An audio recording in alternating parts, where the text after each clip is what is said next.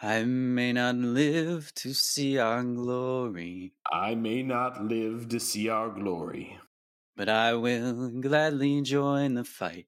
but I will gladly join the fight.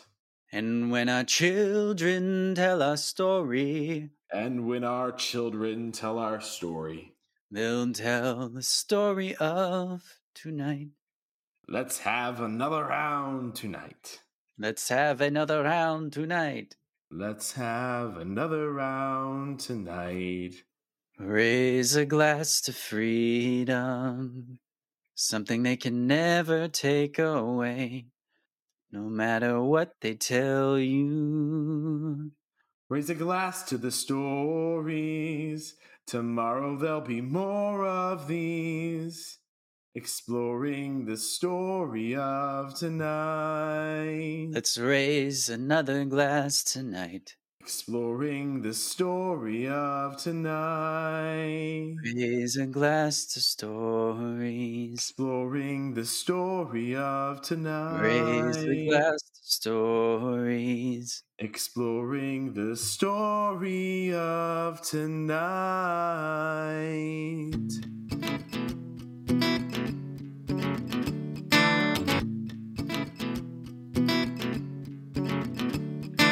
And welcome to Raise a Glass, the podcast where we talk about the stories and storytellers that shape us. My name is Hunter Danson, And I'm Eric Lintela. and uh, this is, I feel like this is a finale episode, the Oh, end yeah. of season two. And I think that this is the episode where we will finally name the college that has not yet been named.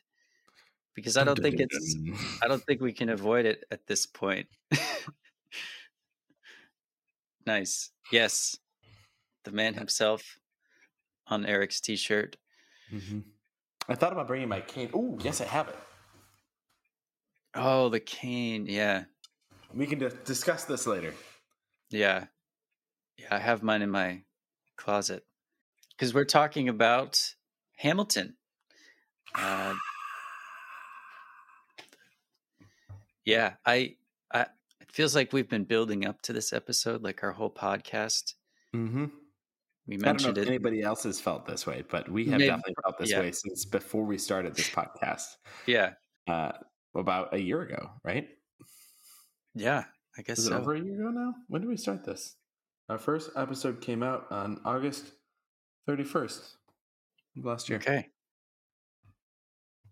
Just about a year ago. Just about a year ago. Wow, Hunter, we did it one episode probably like every 10 days. Yeah. This is our 36th episode? Something like that? 35th? Something like that. That's crazy. Wow. Well, let's uh, get back to what we do on this podcast. Which is uh raise a glass. Um and I've got to know what's what's in your glass, Eric. Well, Hunter, half an hour ago when we started this podcast, I had um, iced coffee. Um, now Oh. there is a melted layer of water on top. So let me just drink that off first, and then I'll tell you about it. Yep, that was pretty just melt, pretty much just melted ice. So I have brought a Colombian decaf coffee from New City uh, Cafe. I made this yesterday for um, an event that I will share about shortly. Um, and I have in it an oat milk, oat cinnamon bun um, creamer. And um, it is in a glass that was given to me just under just under five years ago when I got married. Uh, and it is a glass with um, that at the time, prior to it being the dishwasher, a few too many times, had a map of Hamilton College. All right. Mm, it's really good. Um, Hunter, what is in your glass? What are you going to be racing tonight? Well, I have a second fiddle double IPA by Fiddlehead Brewing Company, and I'm doing a live pour for that only Eric can see. Is that a real thing? Do people talk about doing a live pour? I have no idea. That sounded legitimate. And I was like, wow, it's a live pour.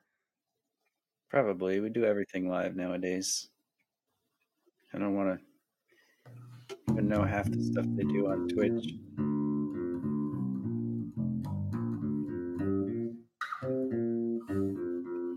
Really underestimated how long this would take. Gonna have to stop there because it's fizzing up. Here we go.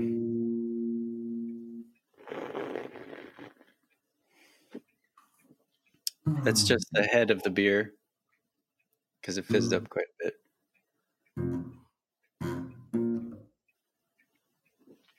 Here we go. That is a serious pine coney IPA. Ooh, pine coney. Yeah, it's my favorite kind. I don't really go in for the fruities. I like the ones that taste like trees. How often do you consume trees? I have to know. I'm sure this is a question our listeners have been wondering about for for a year now. Hmm. What is your tree consumption rate, Hunter? Do IPAs count? a couple times a week, I guess.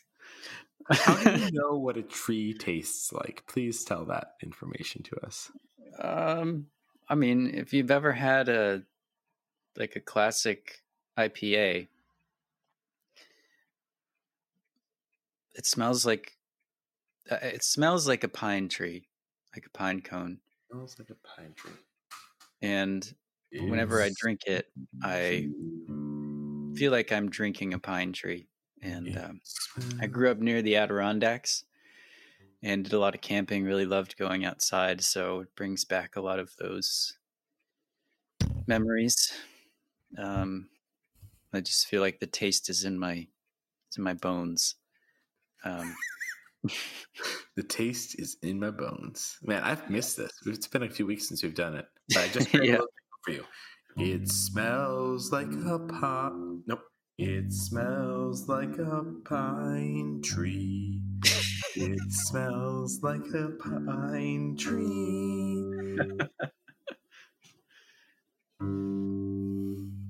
and it tastes like one, too.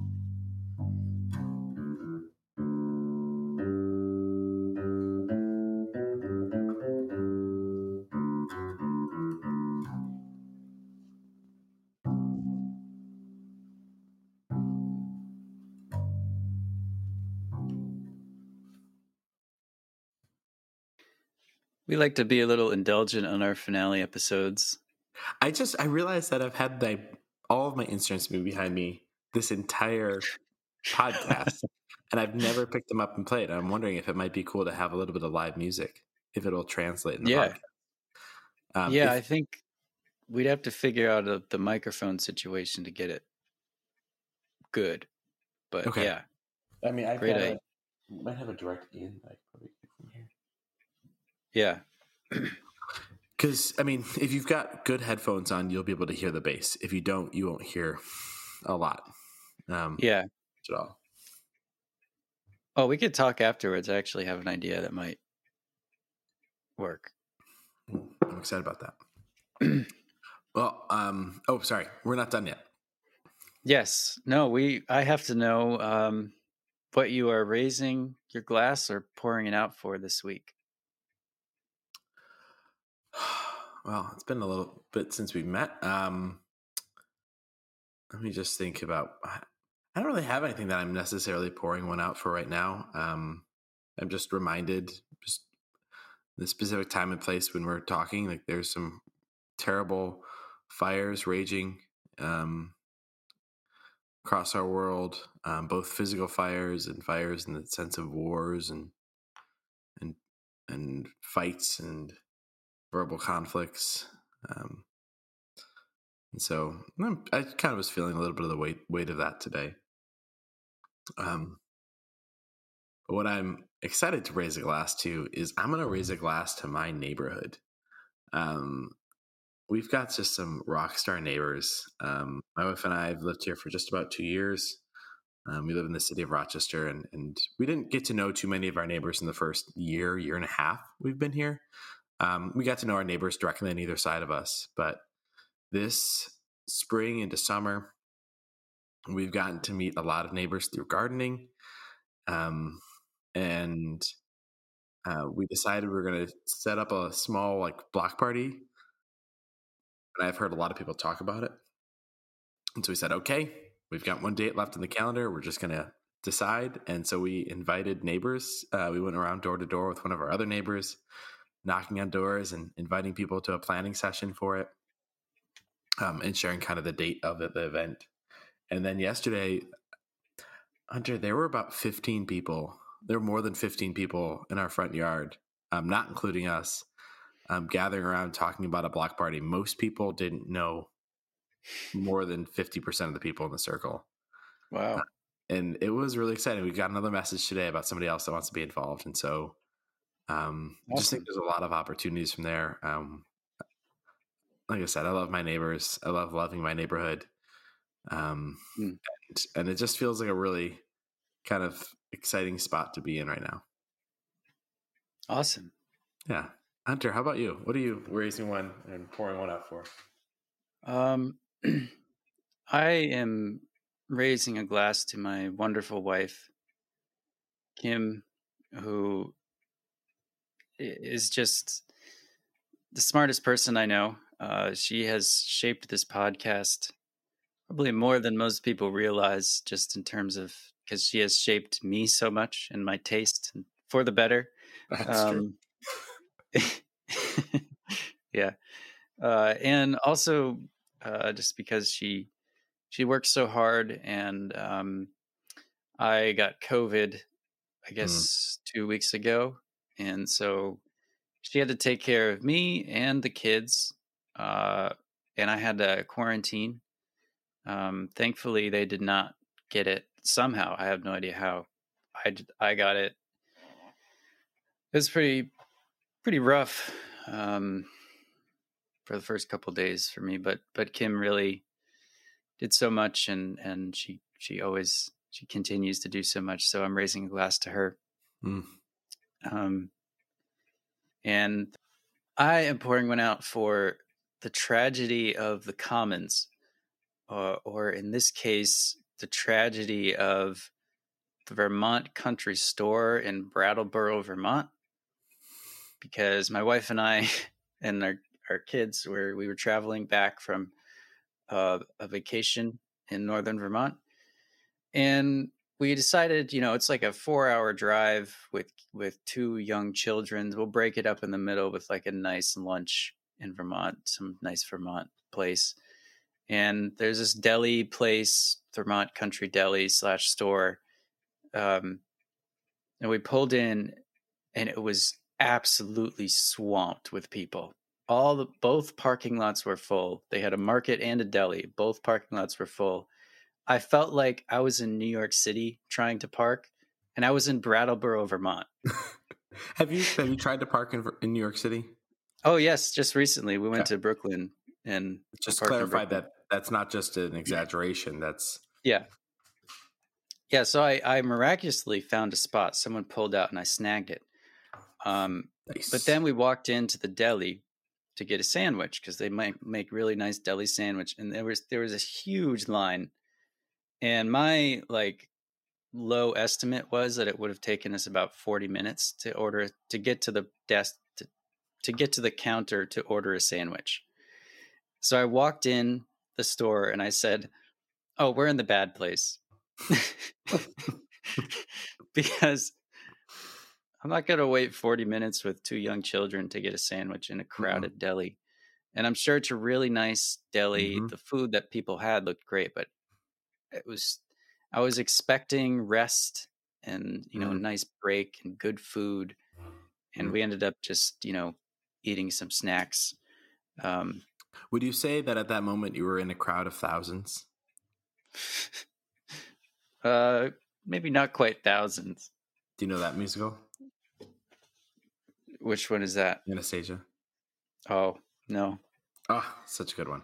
Such a good I one. mean, I- have seen it, but it's best well enough it, to... So it's okay. I get it. Okay. You don't like anything I like. It's... That's not true. Because we're talking about something that we both like. No, we both love this. Yeah.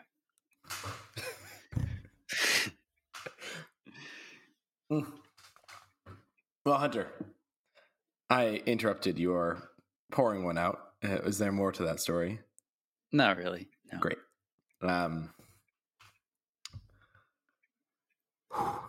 in that case, let's dive into it. I, I honestly am not sure exactly where this episode is going to go, um, because as you've gathered, dear listener, by now, um, Hunter and I um, both went to a college named after the founding father without a father who got a lot farther by working a lot harder. Um, at 14, By they put him a in lot charge. smarter. That's true. That's true. At 14, they put him in charge of a trading charter.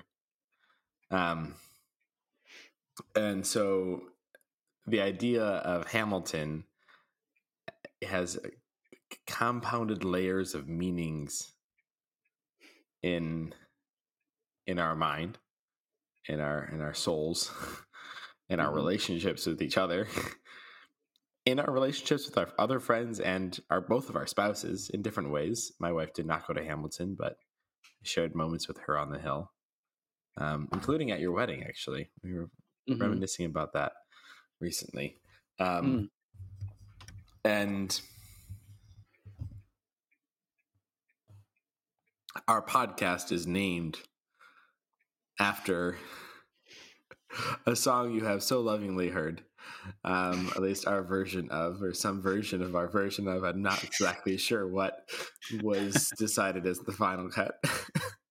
um, because the first 30 minutes was uh, us jabbing at it, trying to get something going. Yeah. um, and so it's very hard for me, and I think for us, to talk about Hamilton the musical without talking about Hamilton the college, because I strongly believe that if we had gone to, say, Amherst or Middlebury, just naming other NESCAC schools or you know whatever community college or SUNY school, um, we would have been much slower to the game of Hamilton, and it probably wouldn't mean as much to us. Probably not. Definitely not.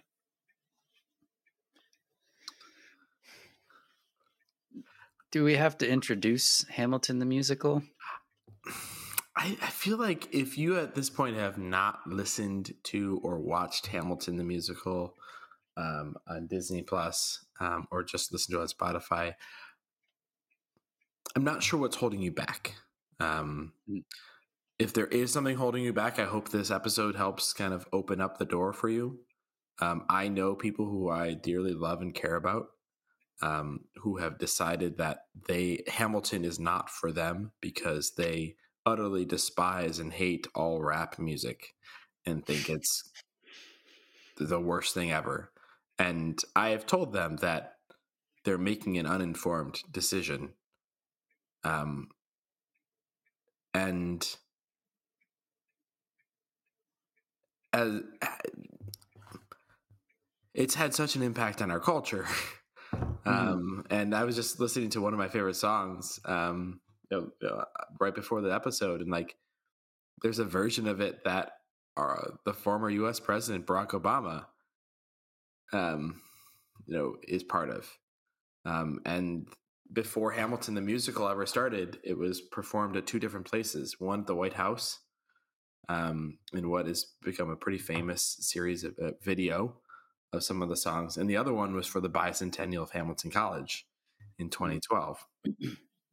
Um, before this musical came out, our mascot for our college was a pig in a Continental soldier uniform. They called him Al Ham. After the musical, our mascot was rebranded as Alexander Hamilton. Hmm The first place I ever heard this musical, anything from this musical, was at our, is it convocation? Is that the first day? Oh, um, the president, former president of Hamilton College, a a um, a French professor who became president, um, who is the the last person you'd expect to start, um, or at least that visually that you'd expect to start. Um, yeah, to know this musical. Joan, Jo- yep, Joan. Yep, Hein, Hein, yeah. Um, Joan. Joan Hines Stewart, right? Yeah. Um, I remember her stepping up to the microphone and saying, How does a bastard orphan son of a whore and a Scotsman dropped in the middle of a forgotten spot in the Caribbean, impoverished and scholar, squalor, grow up to be a hero and a scholar? The $10 founding father without a father got a lot farther by working a lot harder, by being a self starter. And I was like, What is happening? uh, but it was still for me two or three years before I really gave Hamilton a chance. Um, mm. And that was shortly before, right around the time it was going on Broadway. Um, and so I will stop there. Um, that's just a little bit of an introduction to it. Um, but our relationship with Hamilton, which has clearly done so much for us. We've shared on this episode, in this podcast before, like how we met each other, you know, through Hamilton. Um, mm-hmm. And, you know, Hunter met his wife. Met my wife. many of other friends. Um, you know, we were pushed in directions that are still impacting our lives.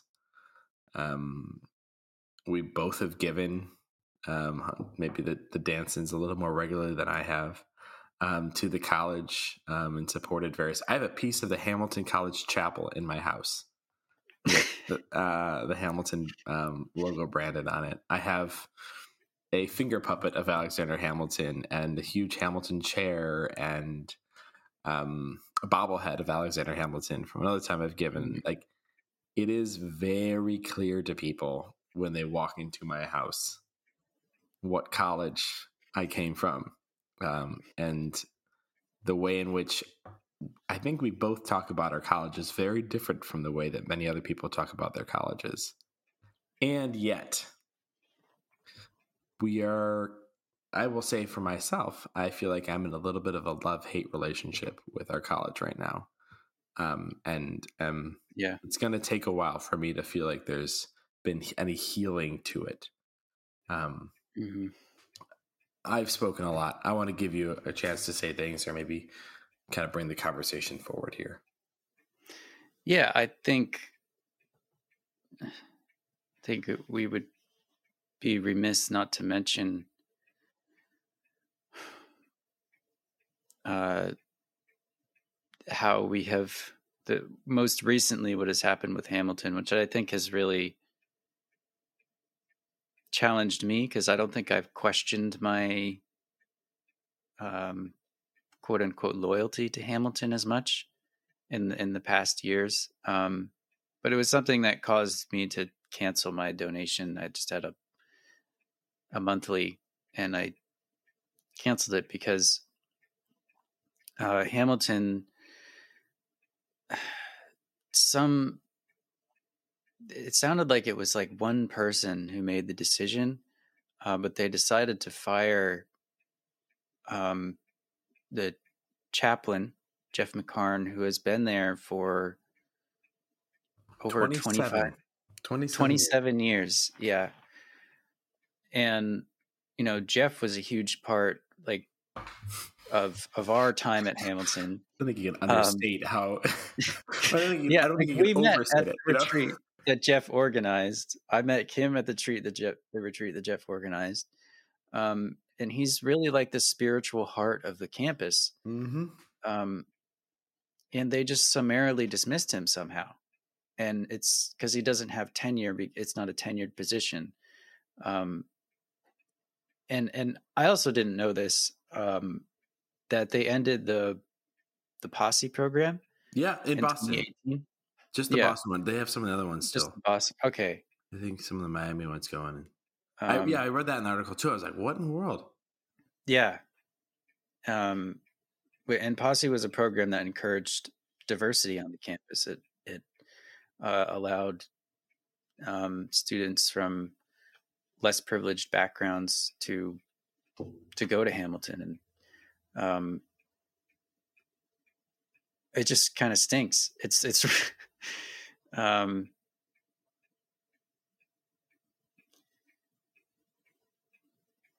and yet you know I, I, look back really fondly at my time at Hamilton. Um, it, it, was really challenging and difficult, um, but I learned a lot, and it pushed me academically uh, and spiritually, and has really you know shaped me into who I am today, and the the writer that I am. Um, oh yeah. Um, do you have more more that you want to say before we go? Yeah, let me let me say this. Um,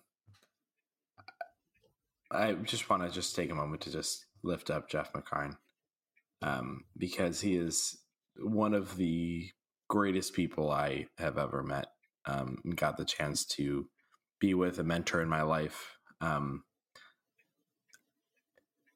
I knew him before I really knew Hamilton College um, through a sibling who had attended there. I think it's safe to say that a, at least a few of the major steps I've taken in my life have become be, been because of his influence.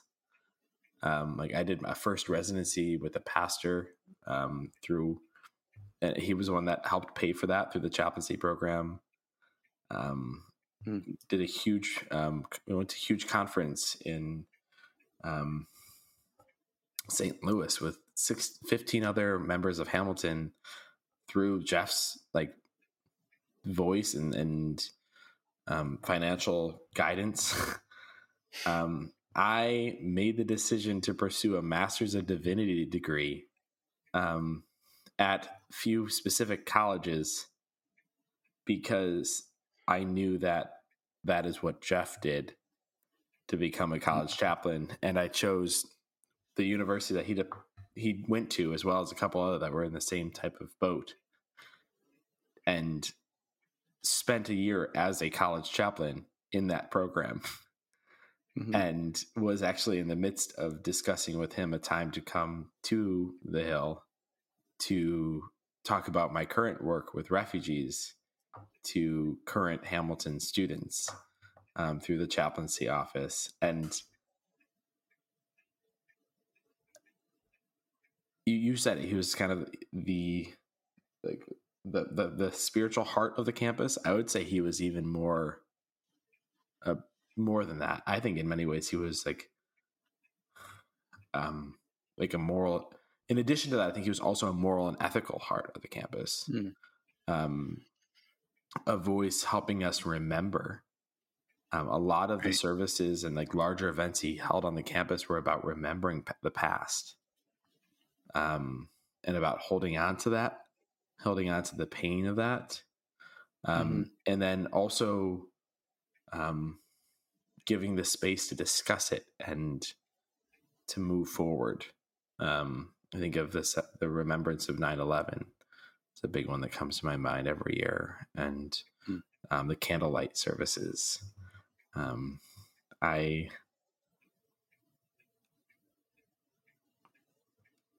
I yeah. could go on. I could go on. I know we both could go on. We could make an entire episode about him. Um, I mean, just this like the Sunday chapel services that he did mm-hmm. every every Sunday. Um, I'll never forget what he said about how when he makes the he would make bake the bread for the communion, and he talked about how he would always, you know, cut across in the top of the bread, um, as you do with bread, and you know the analogy of that to the flesh of Christ being broken for us. Um, I, I, don't remember that. That's beautiful. Yeah. Oh. And I mean, so that that really has shaken us. Uh, hmm I think it's safe to say, and and I know our relationship with Hamilton will strengthen again over the coming years, but I feel like it might take years actually, um, because I I can't think of a reason why, and the different pieces we've read as far as like the reasons why just aren't reasons. A change of direction is yeah. the language used, and so um, if anybody from Hamilton is listening to this, um, you know, we love you guys. Um, feel free to reach out to us if you're feeling challenged or pained about that, or um, you know, it's. I know you know it might not seem big in the scope of everything happening in our world, um, but relationships are important, um, and we can't lose the importance of a single life. Um, because that will help hold us to every life mm. um, and the beauty of each and every one of us.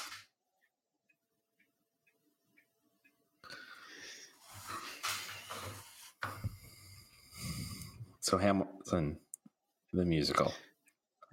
when do you remember first interacting with this musical in a way that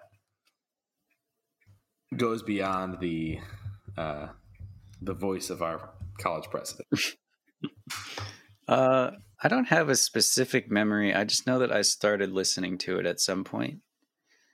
Um, I think it was right around when they were considering removing Hamilton from the ten dollar bill. Hmm. Um, oh, yeah, that was such a big deal. I was really upset about that because he literally created the bank like there would not be a bank in a U.S. currency without Alexander Hamilton. Um, and they wanted to do it to add more diversity to our currency, which, yes, I'm I'm all for that. Um, but Alexander Hamilton was an immigrant from the Caribbean uh, and the Treasury Secretary, and I think they ended up removing uh, Andrew Jackson, which I I, I, I kind of hate that guy, but um. uh I, I have a specific memory listening to Hamilton. Uh, uh, sorry, in 2024, Harriet Tubman will be the face on every uh, newly printed twenty um, dollar bill. Yeah. All right. Can't wait. Can't wait to stop seeing Andrew Jackson. Mm-hmm. Andrew Jackson's face. He's garbage. but But uh, I have a specific memory. I don't even know when. I was just walking past the chapel listening to Hamilton on my headphones. And I think it was the first moment. I think I remember it because it was the moment where it really clicked, where like the like because Hamilton really opened. It was the gateway to musicals for me, um, hmm. because my previous exposure to musicals was Disney, and I was not the kind of person to start loving musicals because of Disney musicals, uh, especially because there were a few friends in my youth group who used to taunt me with Disney musicals and play them purposely because they knew that I wasn't crazy about them. Um, what Hunter? I thought you loved musicals. That's a surprise to me. Yeah, so so I would have described myself as someone who did not enjoy musicals until Hamilton, and which is you know a testament i think to hamilton because i am not i was not a huge fan of rap. I'm still not the biggest fan of it. I i, I appreciate it um, more now um, partly because of hamilton and also 21 pilots but um that that's one of my earliest memories and it was just like everyone on campus was listening to hamilton at it was really you know, I that's why we said it wouldn't mean as much to us if we hadn't gone to Hamilton. And it came out while we were going to Hamilton. So it was like, mm-hmm. you know, it, it really was, yeah, one of those like once in a lifetime things uh, that it, we were able to be a part of. People have applied to Hamilton College because of the musical. Like it yeah. blew up. Um, hmm. Like we have classmates that went to like some of the opening showings on Broadway because they were studying in New York City at that time. Um, Lucky them. let me, uh, Hunter. For me, I distinct. You know, I don't have a great memory. That's that's not something that I have as a. But I have a very visual memory, um, and so I remember things as I share and and I see them, and I distinctly remember where I was when I listened to the Hamilton album for the first time. It was our senior year. I was on the third floor of Sadove um, Student Center, um, sitting in in front of one of the windows, looking over the mailroom. Um, sitting at a table, looking over the mailroom through one of the windows. Um, it what had become my favorite space to work on my um, capstone thesis, uh, my independent thesis.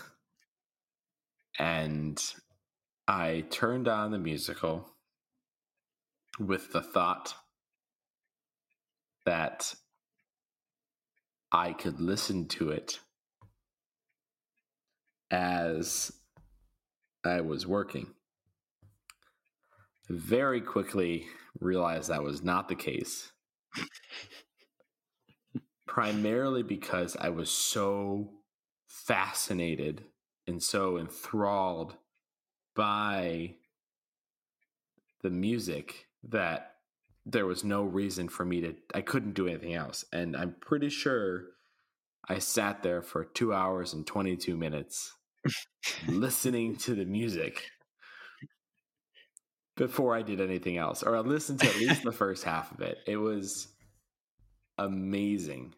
Um, and it, it really, I mean, I've always loved musicals. I, but it, it really, I think it opened my eyes to different genre of music, uh, genres, and it brought and, and it continues to this. It brings history to life in a way that is really unparalleled. I think.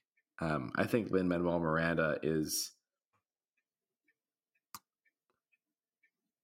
one of the greatest musical minds or music minds like that has lived. Um, mm-hmm. I think that, like, I mean, the idea that he was on vacation reading the story that of Alexander Hamilton that you have in front of you. What, how many pages is it? 600? 400?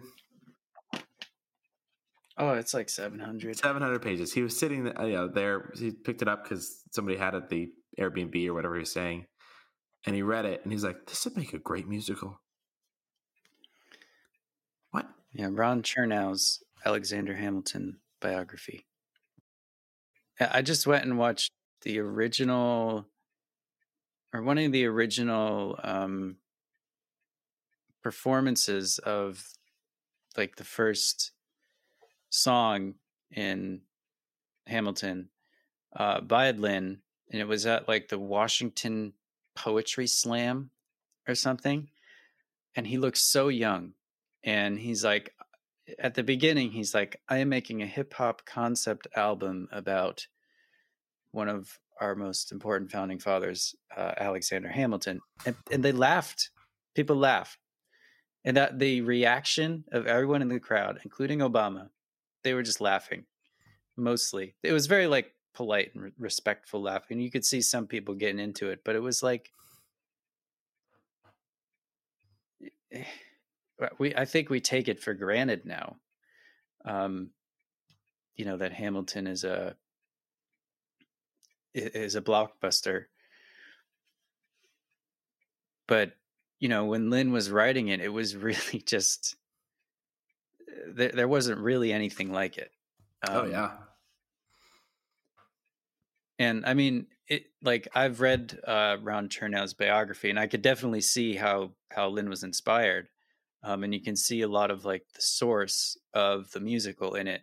Um, you know, but having the source is one thing, and and being able to, but being able to turn it into a musical uh, that that flows, you know, that tells the story, that that does everything that Hamilton does is is you know just takes so much talent and hard work. and um,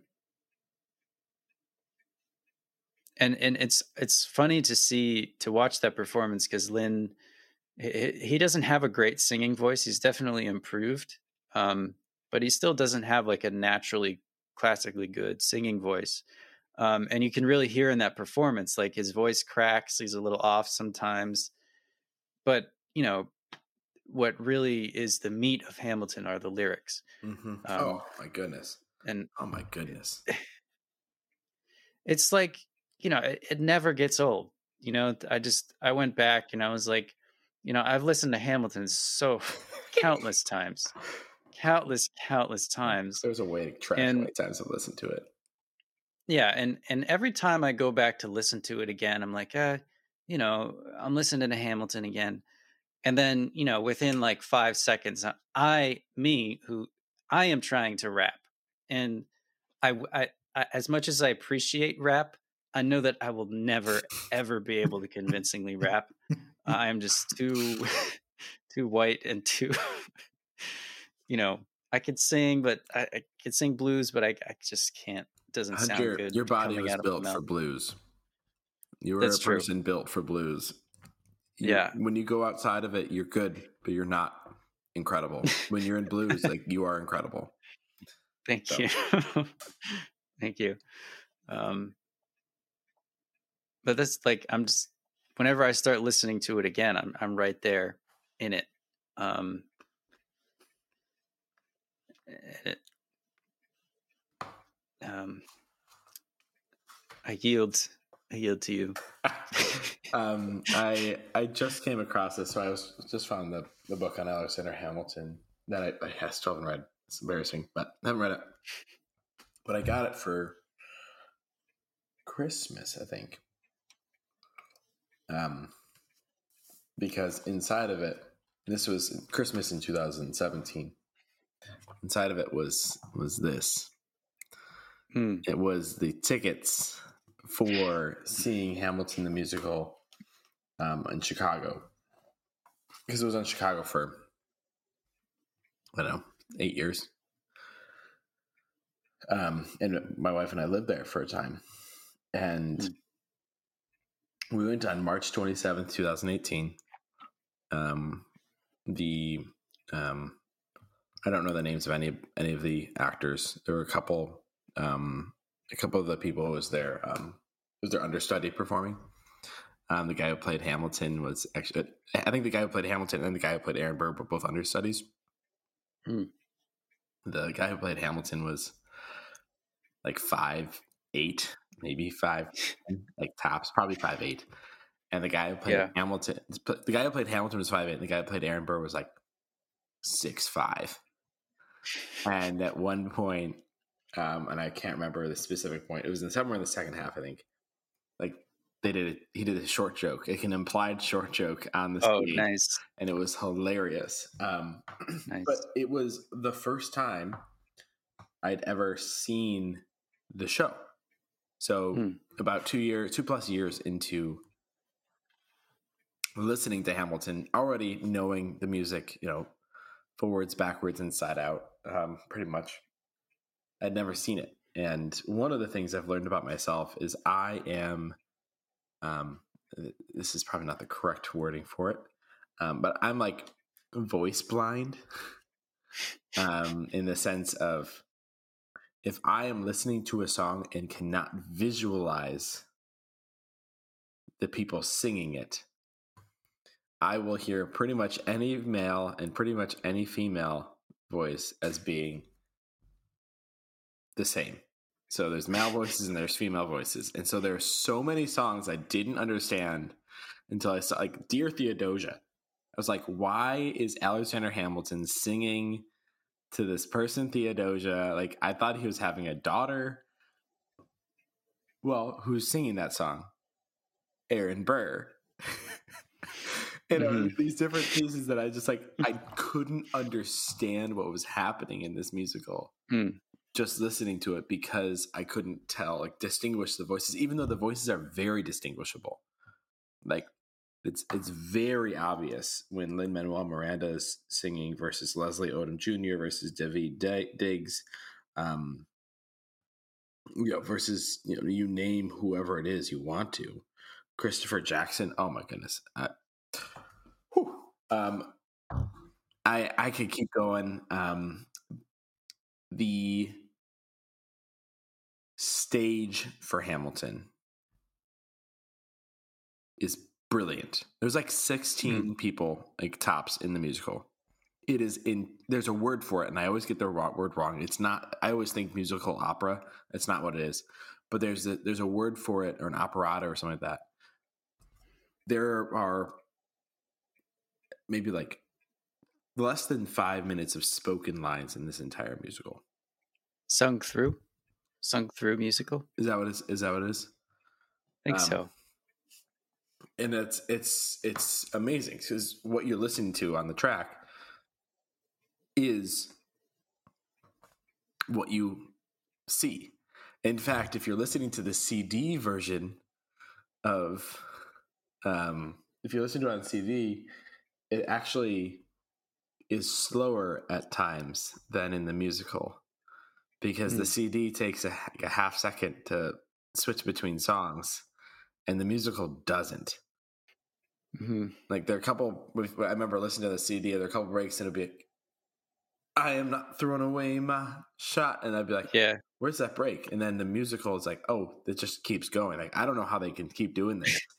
um, and the stage is kind of it, there's a, a, second tier um, where people are standing, like kind of looking out over um, over the middle, and then in the middle of mm-hmm. it, um, where you know just regular ground, it it spins like it's like a record.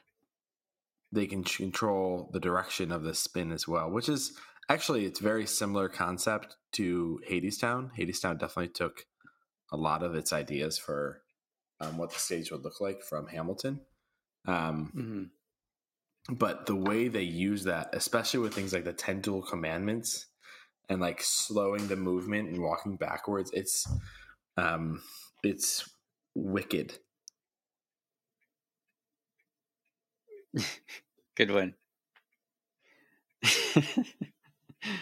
uh, yeah, I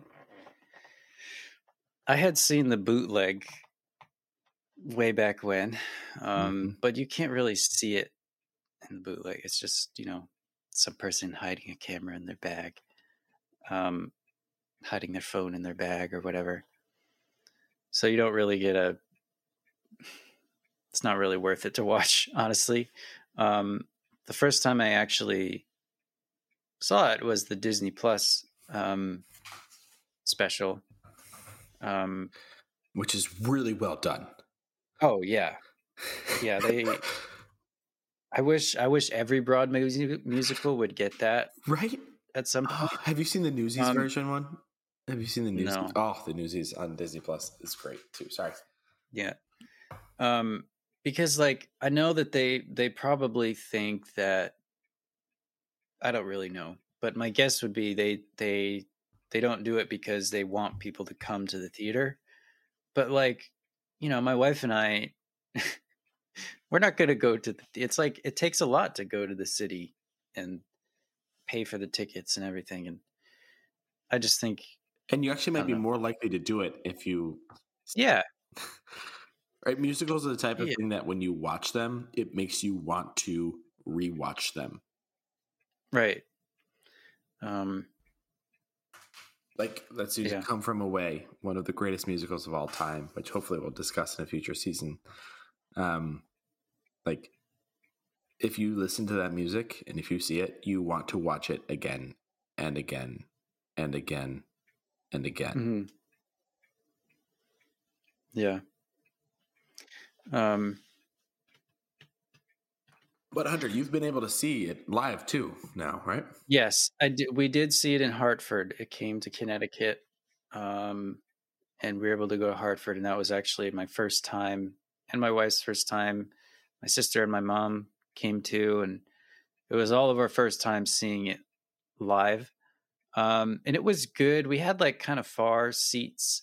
Um, it was just it was fulfilling to see it. I don't remember the cast that well. I don't remember their names.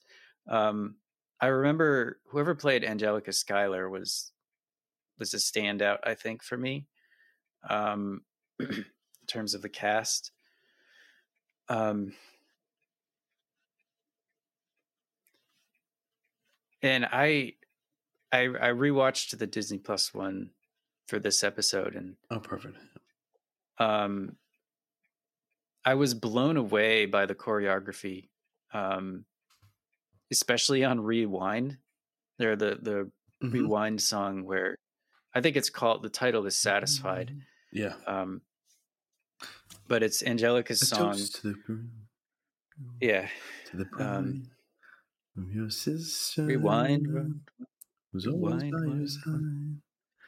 To your union. And into the union, to the They do the whole marriage song in sequence where Alexander Hamilton is sending letters to Eliza and talking to his dad and getting permission to marry her and, and then getting married and everything.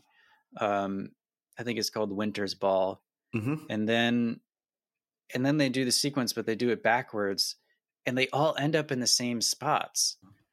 Um, at, like on the stage, they they they do it forwards when Hamilton is courting Eliza, and then they do it backwards, but they do it really naturally when Angelica is talking about um, how she feels about everything that's going on because she has feelings for Hamilton and um, so she's like commenting on how she is feeling in the same moments where you have just witnessed um, you know Hamilton courting Eliza like she's in the exact same spot I'm pretty sure where she is when when Hamilton is sending letters Pe- Peggy brings a letter over and Eliza opens it yeah, and Angelica says like, "I'm just saying, if you really loved me, you would share him." Um, except in the "Satisfied" song, she's um, talking about her feelings and and everything else, and uh, it's it it blew me away. um, and the the rest of the choreography in the song is is also in the musical is just so good it's just like eh, honestly I, have seen some other musicals um and i mean great I, most recently my wife and i saw hadestown that's why we went to the city um also to see friends and family but um uh be honest wouldn't have gone if hadestown wasn't there um and of course you know hadestown is is phenomenal. Mm. And, did you get chills? It's, it's, listening to Haiti. Did, was his did his voice nah. like resonate in your soul? Oh, like it was about? a good it was a good voice, but I I you know me, I like Orpheus mm-hmm. um, better than Hades at this point. So mm-hmm. I was just totally starstruck because it was actually uh, the actors who played Orpheus and Eurydice in the original, uh, really? still playing Orpheus and Eurydice. Oh my yeah, goodness. it was oh, actually Reeve Carney and Eva Noblezada. So when they came on the stage, I was just like uh, uh, totally floored. Um, I would have loved to hear it "Wait for Me" t- sung by. Oh, Eva Noblezada like totally owns the stage uh, in Hadestown, like because you could hear her acting. It wasn't the same as the recording. Like she was still acting and doing a little differently um, than the recordings. So it was it was anyway. Um, but you know, Kim and I, Kim came down to watch Hamilton with me uh, the other night when I was rewatching it, and she was like, "Yeah, I could see how this would blow people away, um, just because the, you know, you have the lyrics which are just it's amazing and uh, then all the choreography and everything else comes up to match it. Um, it it is Hamilton is very easy. The words are very easy to follow. Sorry, the words are very clear. Um, it is probably worth listening to a couple times before you watch it, or to watch it with subtitles for the first time, so you can catch the words. Just because so many of them are spoken so quickly, um, which is part of the the beauty of hip hop um, rap is that is that. Um, but being able to c- catch the words is, is just is really I've heard people that are just kind of felt like it was unapproachable hmm. because of that. Um, but I, I, you're talking about the different choreography in it. We love it. I think one of the best parts about the choreography is when you get to the various pieces that the king does because as soon as in, in those moments we go from this like beautifully choreographed like whole cast interaction to a message from the king a message from the king. Um and he walks out um and it's absurd and it's hilarious and the different actors play, portray him differently and and it's, it's great. Um when push comes to shove. And he just stands there. And like one or two of them he'll like lift his his robes and he'll like move his legs a little bit but outside of that there's like no movement and so yes and the shoulders too yes and so the the, the every the visual aspect of the show parallels and correlates perfectly with the verbal aspect of it. And it just mm-hmm. creates this incredible dichotomy between the king, you know, and the great, you know, the British and the revolutionaries uh, and the the new the new country being set up. Um, but Hunter, um, when you are thinking about Hamilton but don't have time to listen to the entire show, which songs do you come back to? Whether it be in your mind or in your listening. I come back to the first one and I think it's the second to last one. Um, the world was wide after enough. Burr shoots Hamilton. The world was wide enough for both yeah. Hamilton and me. Okay, why? Why are those what you go to? Because I think, for me, Hamilton does so many things. Um, I think the thing that I keep coming back to, uh, and you know, the reason that my wife and I want we we like to rewatch Hamilton on the Fourth of July every year that's great. Um, because I think you said it, it brings history to life in an unparalleled way. Um, and my favorite moment in the whole musical is when Burr, after he shoots Hamilton, he looks at the audience and he he just kind of presents himself holding the gun and he says, "Now I'm the villain in your history because it it breaks the fourth wall in in such a beautiful way.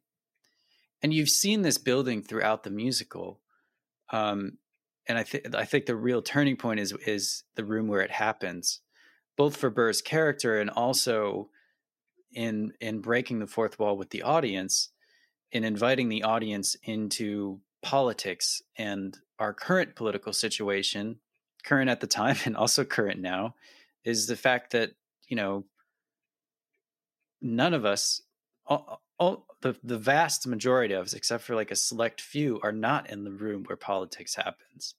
Um, dark as a tomb where it happens. And and burr is you know singing about this meeting between hamilton and jefferson and madison but he's also singing about america now. Um you know we don't want to know how the sausage gets made um, and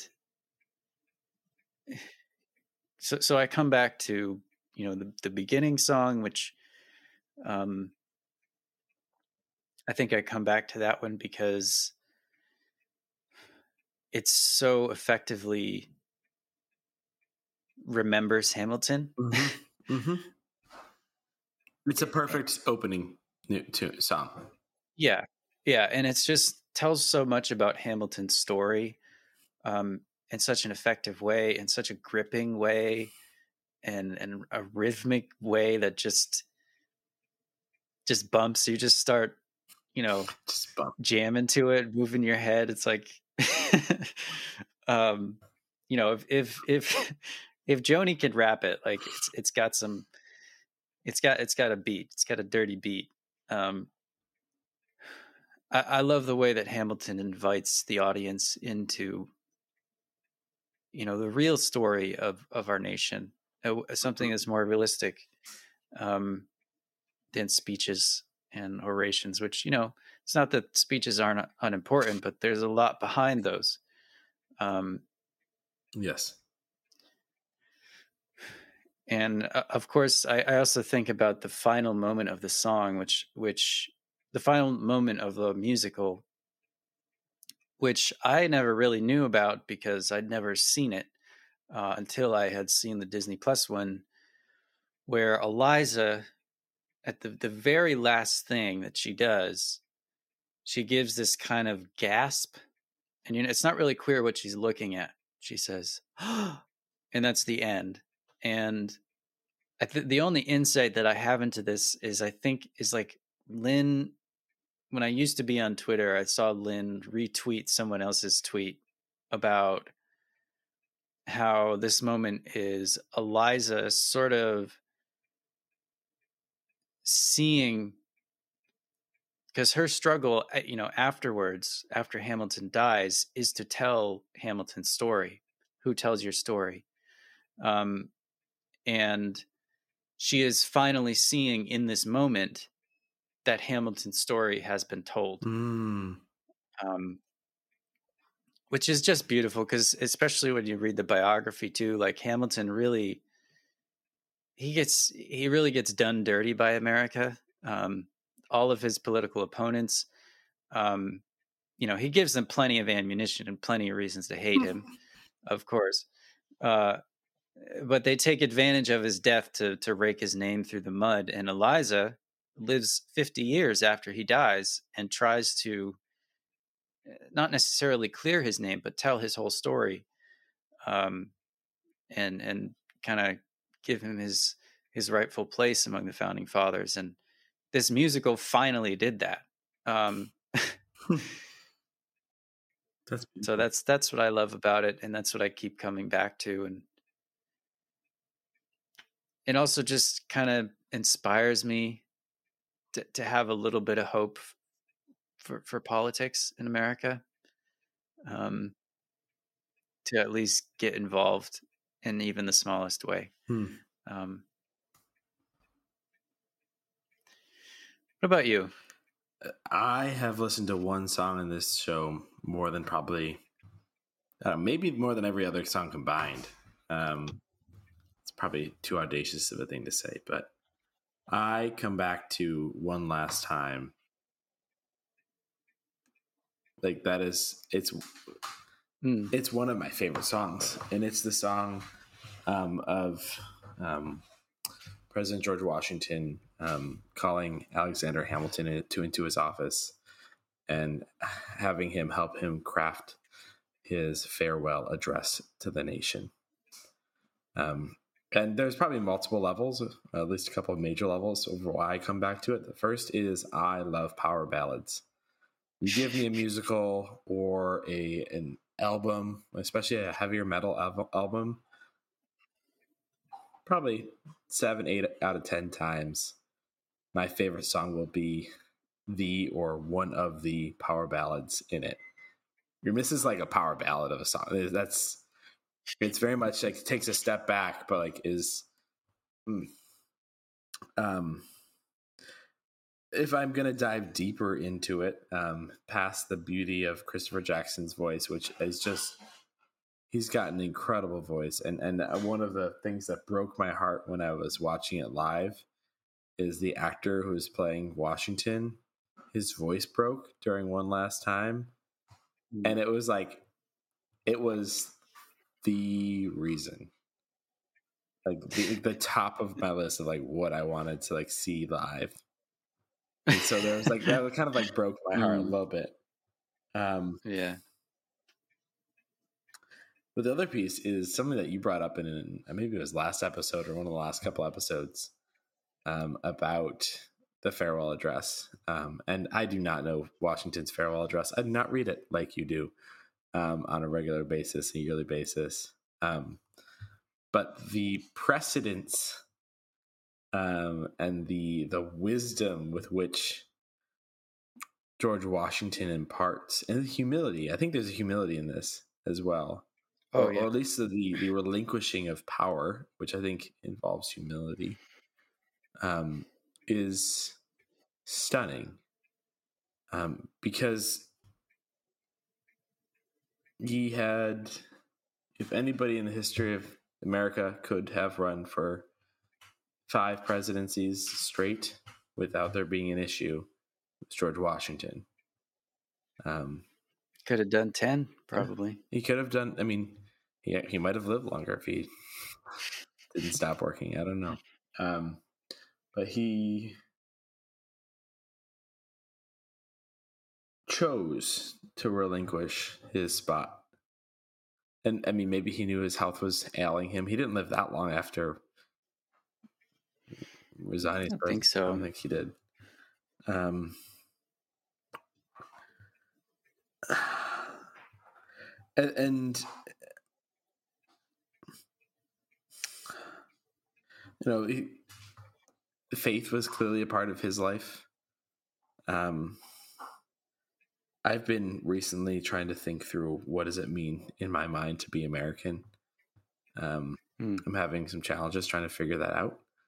Um, I mean, part of it is just working with so many um, newly welcomed individuals to America um, who had a lot of expectations for what our country would be, but they're not met. Mm. Um, and then I also think, um, and and I know we're not we're not a political podcast. Um, one of the versions of the song I really enjoy is with former President Barack Obama. He will start, you know, he starts. Though in reviewing the incidents of my administration, I am unconscious of intentional error. I am nevertheless too sensible of my defects not to think it probable that I may have committed many errors. I shall also carry with me the hope that my country will view them with indulgence, and that after 45 years of my life dedicated to its service, you know, it just kind of continues on. Mm-hmm. It's just, um,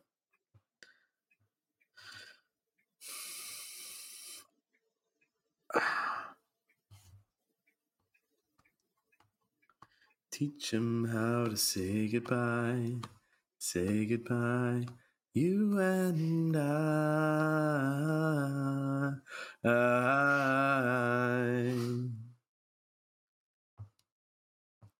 I, I, it resonates in my soul in a way that I can't communicate. I think the moment in that song, no matter how many times I've heard it, in the very least, I start to choke up when I hit this moment, is when Washington says, like the scripture says, everyone, everyone shall sit under their own vine and fig tree, and no one shall make them afraid. They'll be safe in the nation we've made. I want to sit under my own vine and fig tree, a moment alone in the shade, at home in this nation we've made. One because that's the real American dream. That no that you can sit under your own vine and fig tree and no one shall make you afraid.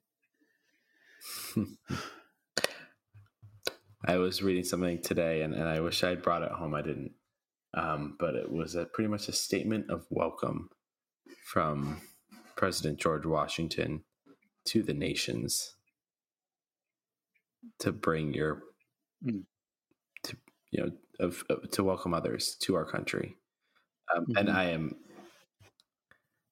fully understanding the fact that our country was the of the sins of our country right right. the only reason we could have a quote unquote free land is because of the systemic oppression and um, killing of native people and then of the trafficking the forced migration you know human trafficking of 645,000 enslaved Africans and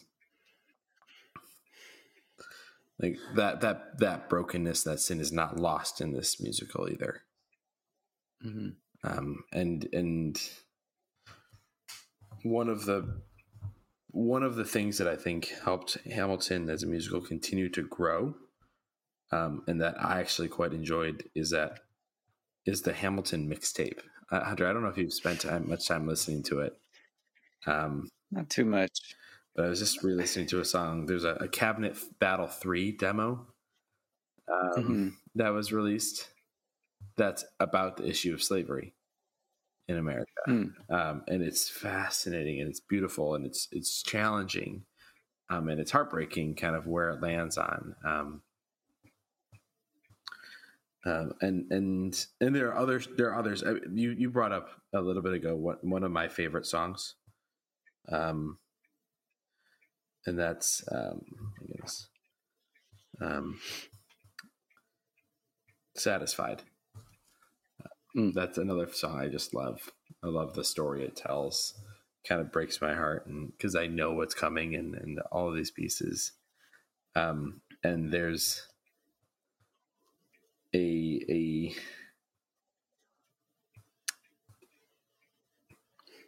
a song on the mixtape that sung by Eliza, not Angelica, um, as the uh, in response to the, the the whatever song it is where she's like talking about like the world has no you know right to our bed or our house like I'm burning burn yeah burn there's a song called Congratulations, um, which you have to have heard. I don't know. But the premise of it is congratulations. You've invented a new kind of stupid and open all the cages in the zoo kind of stupid. Like, and it's a, it's a song of Eliza. Um, I think it's primarily Eliza singing to Hamilton about how stupid, and maybe it's Angelica. I, I, I think it's Eliza, but um, hmm. about like the the idiocy of not only the affair but then the Reynolds pamphlets after that. Mm-hmm.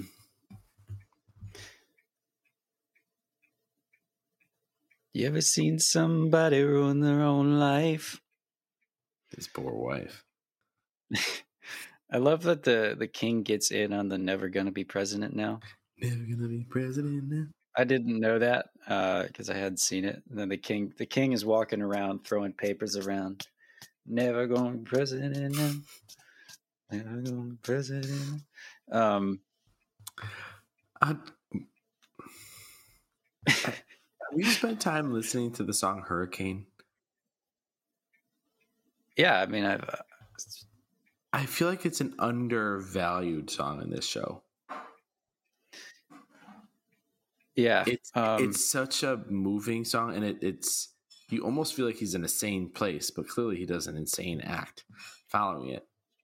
But like, it also like it does a really good job of kind of putting into perspective for probably the third time in the show, like Alexander Hamilton's life and kind of what led him to this moment, and like the the thing that he has always had to protect him is his writing yeah, I, uh, Ron Chernow in the bi- biography, he says that Hamilton must have scratched out the maximum number of words that a person could write in uh, 47 or 49 years. Um, there's some dispute about Hamilton's birth date, whether it's 55 or 57, I think. Um, hmm. but Hamilton wrote like he was running out of time. Like it's it's kind of incredible. Um, one of my favorite songs is actually uh, "The Farmer Refuted," which is the the debate between Hamilton and Samuel Severy. Uh, Samuel Severy is a Tory who who you know is urging them to stay with Britain and not rebel. Heed not uh, the rabble who scream revolution. They have not your interests at heart. My God, tear this dude apart. Chaos and bloodshed are not a solution.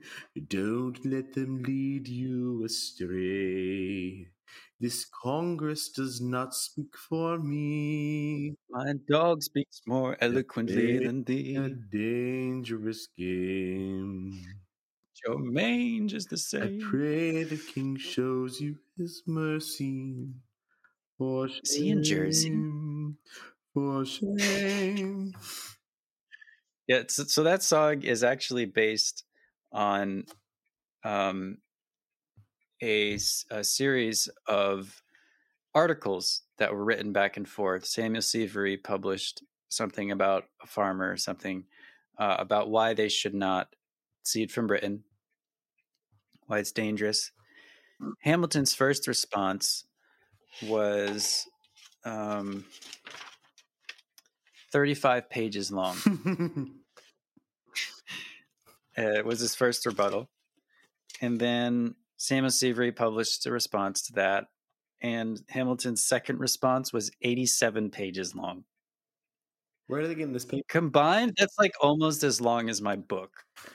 Like, and and he's just refuting a farmer about politics and and why not to seed from Britain. So Hamilton was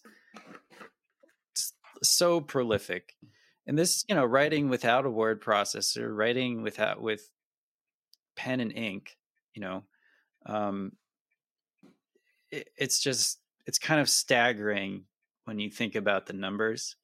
Like it was a total of sixty thousand words that he wrote against Samuel Severy. um, and Lin adapts it so so brilliantly um, in the way that they do the debate. Um, but you've heard a very poor sample from us. Uh, was pretty good. Not bad. I like. Yeah, it was fine. I've been working yeah, on my we'll Samuel Severy voice for uh, for quite a while. I mean, just comparing to. okay, well, don't compare us to Broadway musicians in a recording right. yeah, studio. Okay. it's not a fair comparison. That's true. Um, but I, I I've actually related to that song pretty hard throughout my life. I, I think it's impossible for anyone uh, who writes for any amount of time, whether it's going to college or or writing a novel or being a journalist or whatever. I think it's pretty hard not to relate to that song because you know Hamilton talks about how he wrote his way out of poverty. Mm. Um, and that's what he's done his whole life. Um, going and, back to Hurricane. Sorry. Yeah, Hurricane, which is based on the hurricane that came to his hometown. Um, and Hamilton wrote an wrote a letter to his father, and then I think a guy, one of his mentors, saw the letter and he encouraged him to publish it. And people read it and were so impressed by it that they they um, set up a subscription that people could donate to to send him to college. Um, so he he literally wrote his way out of poverty um, because he had a real rough time. But I related to this song because I don't know if you experienced this at Hamilton, and this might be a good segue into more how it shaped us personally. Um, but I experienced some pretty intense imposter syndrome at Hamilton. Hmm. Um, because the the people at Hamilton were just so impressive. The people who got into Hamilton in in our class and other classes, just like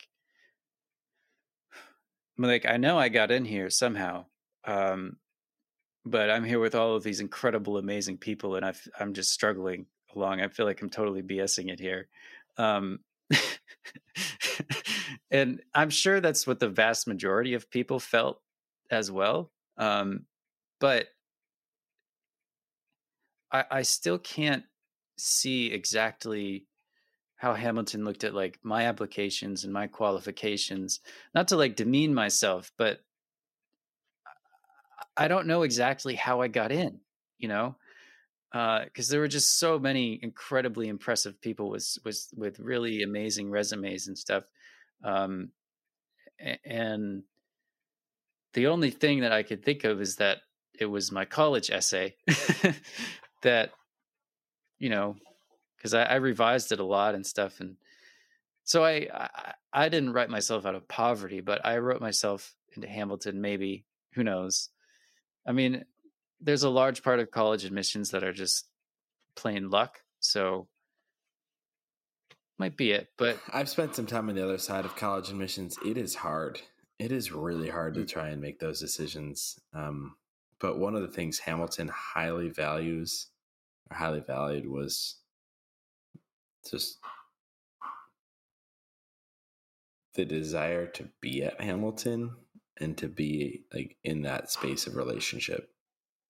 And mm-hmm. so, yeah, writing is a huge part of it. And the only additional piece that we had was write a thousand characters of why you want to come to Hamilton. And that wasn't just for fluff. I think that mattered too. Yeah. Sorry, I was answering a question you weren't asking. No, no, no, it's good. Um, so, so yeah, Hurricane, I've I've come back to a lot, um,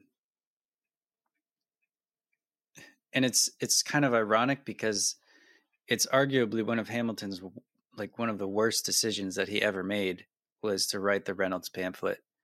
Um, because it totally destroyed his reputation and humiliated his family. Um, mm-hmm.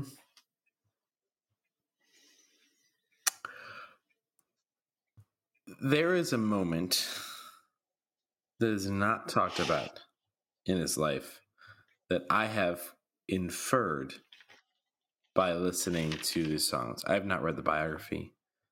Um, there's a moment um, after Philip's death. Um, right, after Stay Alive, the song "It's Quiet Uptown" talks about him going to, you know, talks about his life now. There's a moment he talks about praying and going to church, things he didn't do before. Hmm. And as I listened to this story, I remember I think it might have been last year at some point, and the umpteenth time listening through, I I kind of hit a point, and I was like, I think there is a spiritual transformation that happened in Alexander Hamilton's life after the death of his son Philip.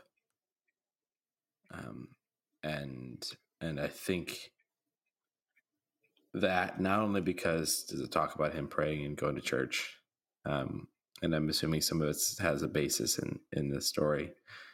Um, but I'm also basing it off of the way he interacts in the rest of his life.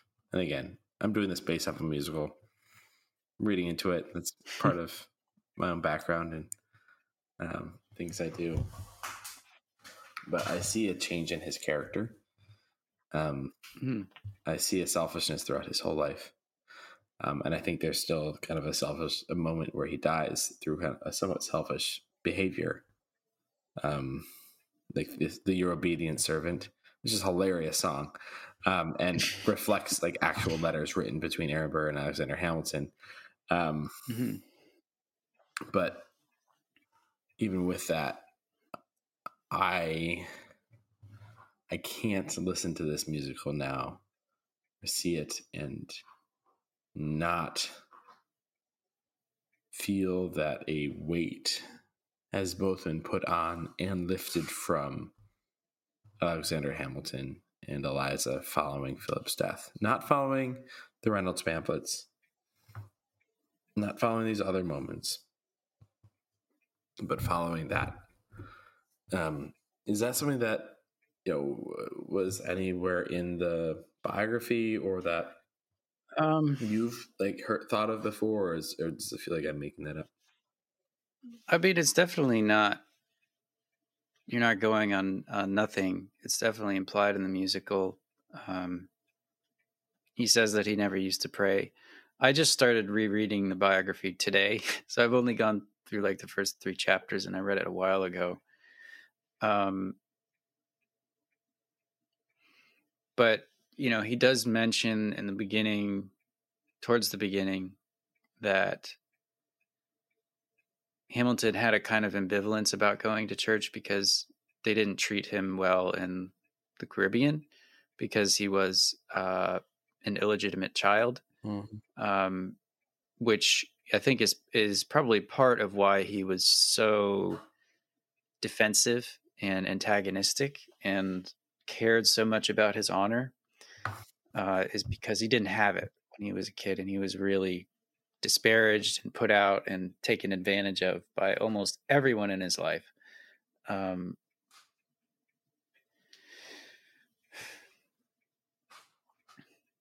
but I think it's definitely there, and I,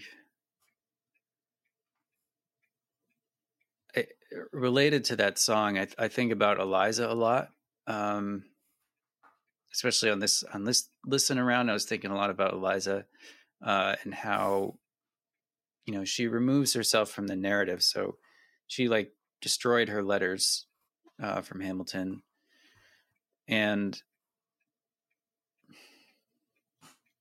this the song where they talk about how they're going through the unimaginable. Mm-hmm. Um, and I as a writer, I think one of the first rules is that you don't say things like it was too difficult to imagine or it was, you know, too intense for words or something like that. Because if you're a writer, you should have the words to say it. Um, but this is a song where I think Lin is a good writer and he knows when to break the rules. And he breaks that rule with this because it truly is, you know, both the, the death of a child and the forgiveness of Hamilton for something mm-hmm. so for such a uh, such a betrayal uh, is really not something you can imagine unless you've gone through it. Um, you know, I have kids now, and Philip's death hits really hard. I, I almost so much wanted harder. to skip through it. I wanted to skip through it, but I was like, no, for the sake, I'm going to listen to it next time I listen yeah. to it, I'm giving my myself the opportunity to skip through that and through, um, yeah, the. it hits different. Mm-hmm. Um, so the mo- the best that I think we can do, like that historians can do, is is kind of just conjecture off the evidence. But I think there is a fair amount of evidence to say that. I mean, Hamilton was, as much as he didn't seem to like the church that much, partly because of his his upbringing. He he was very spiritual, and he he wrote a lot of poems and things that alluded to his his spiritual life. Um, and I can't really imagine going through the death of a child and the things that Ham all the other things Hamilton went through too without um yeah approach at at the very least approaching God Mm-hmm. Um, and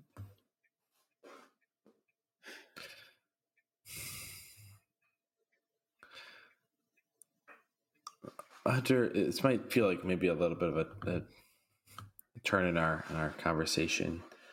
Um, and I'm sure there are many things like in every episode that we're leaving unsaid that probably you know kick ourselves for later that another person would bring into the conversation. Um, but one of the beauties of this show um, is the casting decisions. So this is going to be this is an embarrassing thing to say. When I went and watched the show in 2018 in Chicago, I knew that the casting was very purposefully, you know, non-white actors, um, you know, people who are immigrants and you know different pieces. Um, I thought it was the next step further uh, that all future renditions and future casts of Hamilton would um, reflect the backgrounds of the original cast. And oh. so when I first watched it, I remember getting like halfway through the song, the opening song, Alexander Hamilton, and being so confused because I was like, this character that they're trying to portray as Alexander Hamilton, like, like he's not Hispanic, thus like he must not be the right Alexander Hamilton. and then I, you know, my brain started working, and I was like, "That's what in the world are you thinking? That's in what? What? Just what?" Um, but I also know that there are people that, for whatever reason, were against this. Um, We've seen it with uh, Rings of Power recently too. Ugh. The casting of Arondir, who's by um, far the best character in that. Oh yeah, I mean, come on, Ismael Cruz Córdova, man, that guy. He's still my man. I don't like the show, but I just I love his parts are all amazing. He doesn't get enough of them, so yeah. Um, one way that that Hamilton has shaped me is thinking about diversity in storytelling. Um, and I started to say something on our very first episode about Hamilton because I think we, Rings of Power came up and we were talking about how it's kind of a dumb reason not to like the show, probably the most dumb reason not to like the show. Um, but I didn't fully develop it. And I think what I've come around to is that diversity does not detract from a story. Diversity enhances a story. Mm. And that's what Hamilton proved. Because Hamilton wouldn't be what it is without the diversity of the cast, without them bringing their backgrounds, um, the, you know, the, the musical stylings, uh, you know, hip, how much hip hop shaped Hamilton, it shaped Lin, and um, it it really brings so much more, um, for lack of a better word, uh, brings so much more color, so much more um, richness, and tells a story that is more true to America. Mm-hmm. Um, because it's a story that has been untold about America. And like, look, Tolkien said about theater, your belief test has to be hung, drawn, and quartered. so the argument that, uh, you know, it kills your immersion to see Aaron Burr as a black man is total bogus to me because you're in a theater. You like, it's you're not you're not being tricked into thinking that you're in 1776 when you're going to watch a show it's it's all all stories um you have to do some work with your imagination to go into it. And and if you can get over prejudice or um you know if if you want to call it something else then you can really be drawn in and and discover so much more richness and um because c- if you just ignore it then uh, you're just missing out uh really robbing yourself of great stories. And storytellers. I think it's important to note in this part of the conversation our country's long dualistic view of immigrants. Because and I, I've, I've found this out in, the work I'm doing, working with refugees and other immigrants and and and other and Americans as well. Um, there's this dualistic piece where we celebrate our immigrant past the statement, "Oh, my grandparents came the, the right way and you know pulled themselves up by their bootstraps and did all this."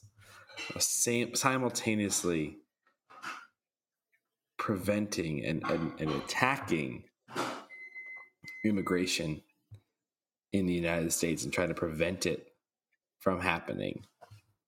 And it's hmm. this dualism. And it's also not a new thing in the United States. Here's a, just a, a quote that I was made aware of today that I just wanted to share with you. Um, and I'll give you a chance of of guessing maybe a little bit of the context. Um, why should Pennsylvania, founded by the English, become a colony of aliens who will shortly be so numerous as to Germanize us instead of in, uh, instead of our Anglifying them, and will never adopt our language or customs any more than they can acquire our complexion? Hmm. Do you know who said that?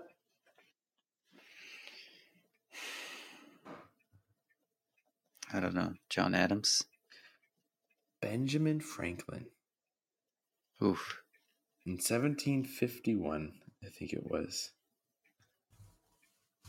made this statement about Germans coming to immigrating to the United States before it was even the United States. Maybe it was 1781, maybe it was after that. In the sense that he could he was worried about that that last piece just blows my mind. Like Germans look too mm. different from British people. And like we know, you know, and we've we know that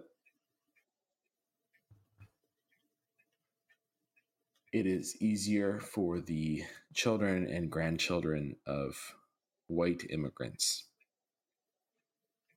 um, to become integrated into American society and not seen as the other than for non-white immigrants. Um, and I, just, I, I, yeah, I read this earlier today, and I was like, I just don't, I don't, I don't understand.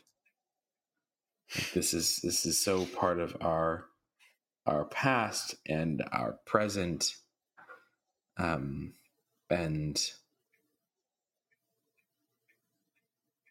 uh, the other day I was started listening to a book called The New Reformation by. Shai Linne, and the foreword um, was by a, a pastor, I think, white pastor, talking about a black author who has written this book. Um, and one of the things he was talking about his own cultural background um, as a white American. Um, and he used the language which I really liked, um, and I, I, can't do it justice necessarily. Um, but it is not a loss. It is not a loss as a white man when our voice moves from being the primary privileged perspective to part of the overall cultural narrative. In fact, that is a net gain for everyone when we move from privilege to just one of many different perspectives. Hmm. That's that's a gain. And in seeing our past and envisioning our present and future within the diversity of our country as it stands now, that is, there's an incredible beauty to that. And it doesn't mean we should re- forget our history and repent of it. Um, it doesn't mean we should necessarily celebrate our present and where we're at and how we do things now. Um, I think both of those are too simplistic views of things. And I, I think that while time moves linearly, I don't think that progress always necessitates proximity to Christ. Um,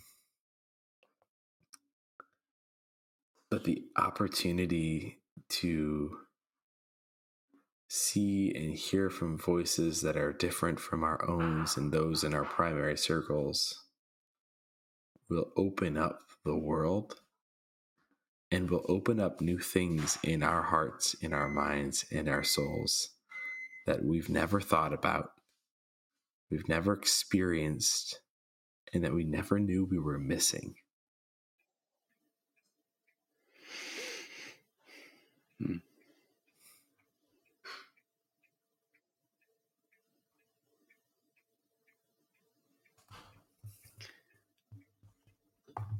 I never knew I was missing Leslie Odom Jr.'s sweet, sweet voice in my life. I mean,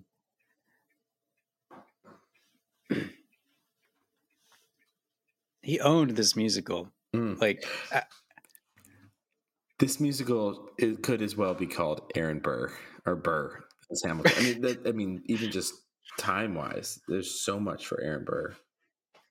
Oh yeah, I mean he's he's kind of like the Hermes of this. He's uh he's kind of your guide throughout mm-hmm. the musical.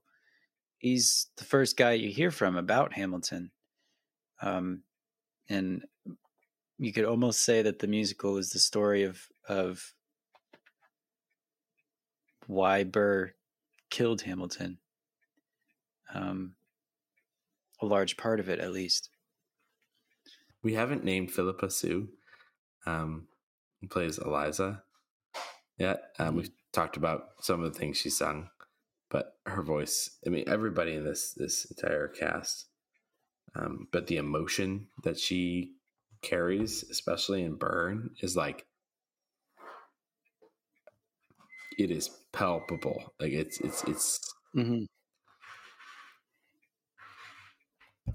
It's one of those things that just yeah strikes you. It's like it's like a physical blow. Yeah. Daveed Diggs. Mm, oh, his the speed with which he can rap is second to it, it's phenomenal. It's uh huh. I, I mean, yeah, like Lafayette's progression is so awesome, and and I I think I watched the what did I miss? The the Disney Plus interview. They did like interviews with the cast, however many years later. And David Diggs said it was really cool to see um, how how Lafayette progresses at the beginning. He's like anarchy, anarchy. How you say anarchy?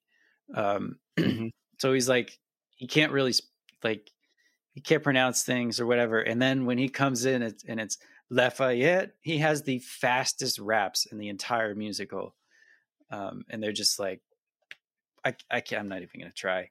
Um, yeah, but it's amazing. Well, then to- the second act, I mean, this is, this is one of the cool things about Hamilton, um, is three different character, four different actors change characters. I think it's four.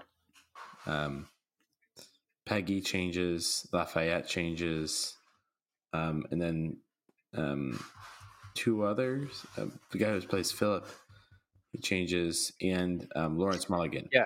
So all four of them change change characters. It's the same actors or actors mm-hmm. like but playing a different character. And I remember watching it the, for the first time. I caught two of them, and like my wife got one or two of them, and we didn't catch the same ones because oh. they because that voice blind thing, yeah. you know uh, right. Yeah. no, it's uh, it's John Laurens and Philip is uh, mm-hmm. Anthony Ramos, and then Daveed Diggs is uh, Lafayette and Jefferson, and then um, hope I pronounce it right. Okieriete Onaodowan is um, Hercules Mulligan and Madison, which such a range. Like Hercules Mulligan and Madison are so different from each other. Um, and he does such an amazing job. And then um, I was really this time around, I really loved Anthony Ramos uh, as as John Laurens and uh, Philip. I I was I feel like he, I feel like he's just so underrated. Um, is especially in the Disney Plus one, he's like he's really over the top, um, in a lot of the songs, and he's like the ultimate, the ultimate hype man, and he's just so much fun and brings so much energy, and just like shoots shoots like the beginning of the song off so well. Mm-hmm. Uh, and then as Philip, he's like both like really hilarious and weird. Um, and then it just incredibly touching and heartbreaking uh, at mm-hmm. the end. Mm-hmm. Um, he plays a nine year old, Philip. Yeah, I know.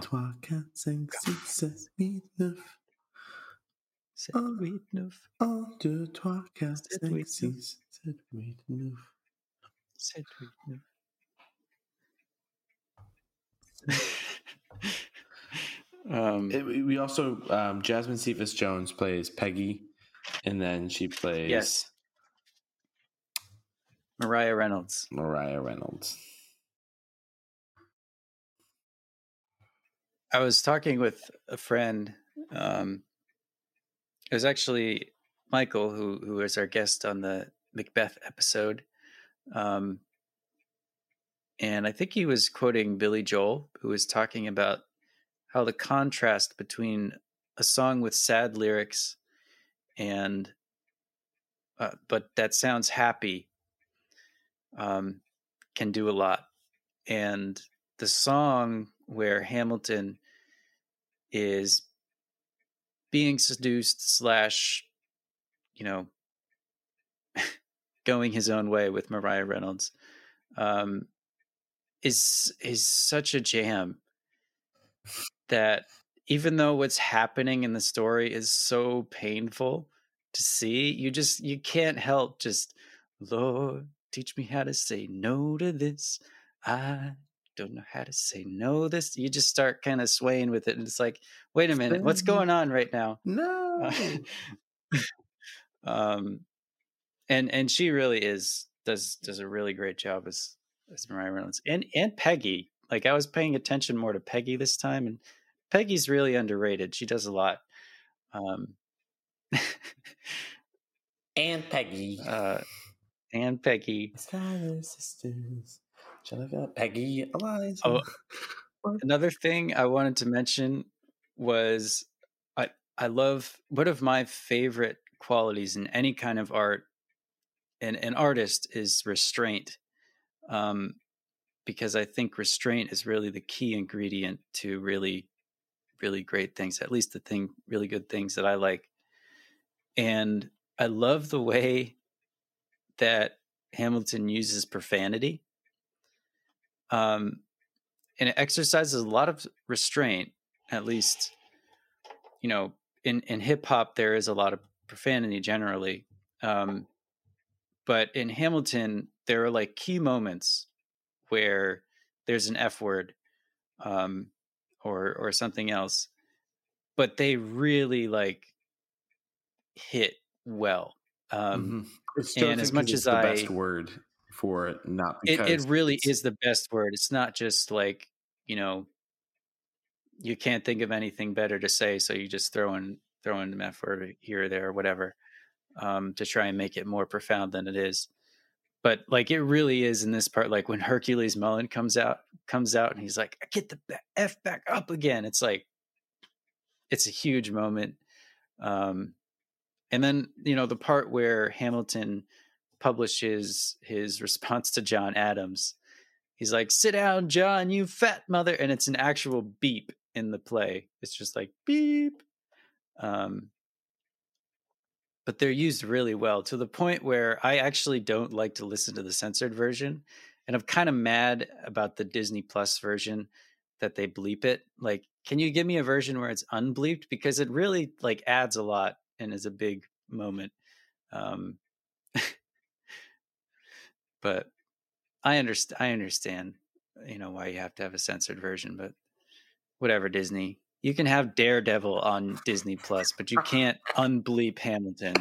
That's very funny. Yeah. Well, I, I really hope there's no eight year olds watching Daredevil. I hope so too, but I got to tell you, I mean, there's eight year olds watching Daredevil and Deadpool. Like, yeah, probably punished. I know that they shouldn't be, but yeah, they it's just so so good but dark. Um, We could probably continue through each of these songs. Hunter, is there anything that you want to highlight that we haven't yet? Um, honestly, I feel like there's not too much we can highlight that hasn't already been highlighted about Hamilton. That's true. That's probably was true two hours ago. yeah. Um, I uh, I got one highlight, and then I have a kind of a question that might get us into shaping and towards the end. Um, Go for it. Okay.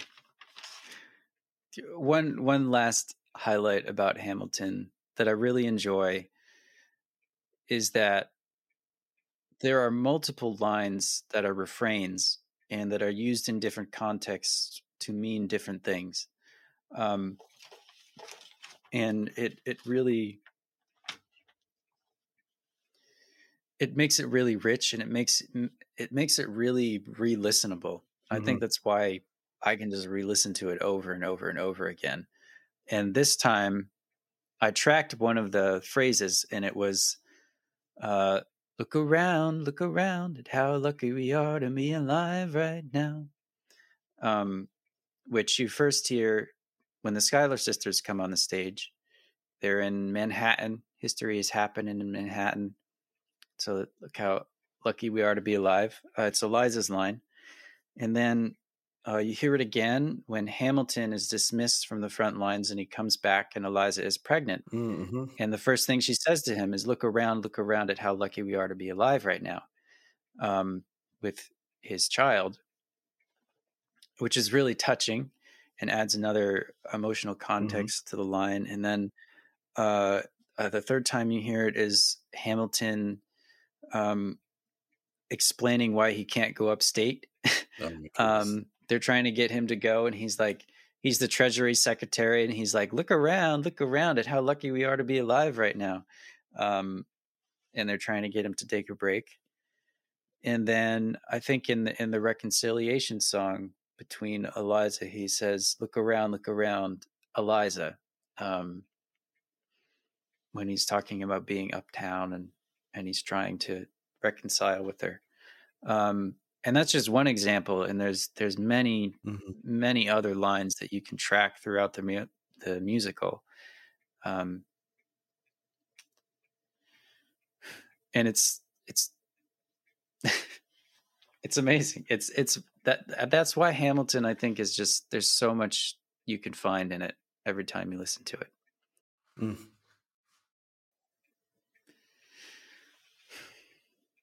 so I, I have kind of a fun question, maybe not so fun.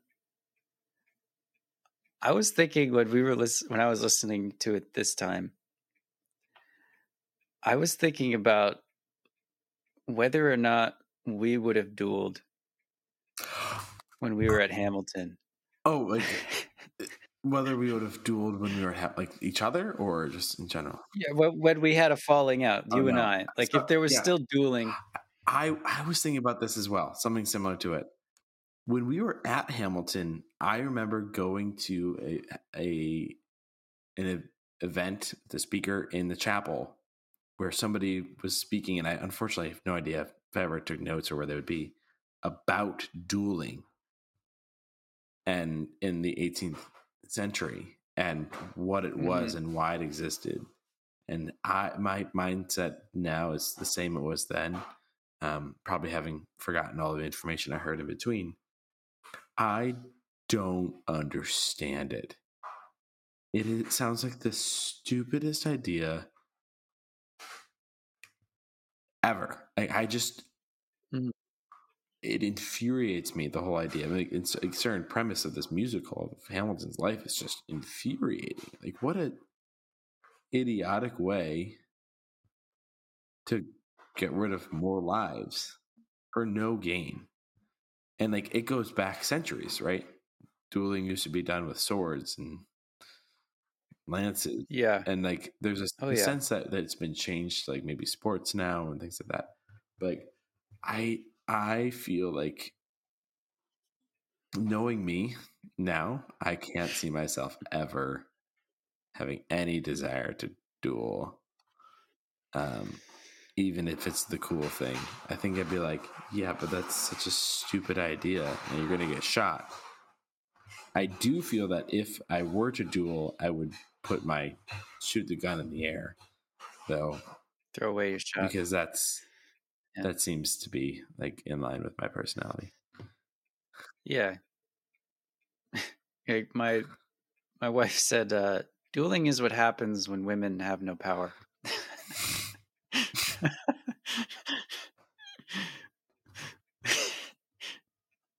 Which I'm not going to argue with. That's that's true. It's it's dueling is really dumb. You know, Burr says it. Can we agree that dueling is dumb and immature? Mm-hmm. Sure, but your man has to pay for his words, Burr. And it's like, on some level, I get it because I have a lot of pride. I don't like the fact that I'm very prideful, but I, I work on it, and I, you know, in certain sense, I can't help it, but I can help how I react. Um, and I can sort of understand. Like I read um, the Count of Monte Cristo, and there's dueling in that, and I got a sense of how as stupid as dueling is, it might be harder for us to to, to fully understand because our uh, the currency of our society is not honor. Yeah. Like insulting someone's honor is not as big of a deal now. Um I mean it's still like something you shouldn't do, but it's it's not like like I, f- I feel like your career could almost be ruined if if your honor was ruined. Your whole life could be changed um, because of someone's honor. So I sort of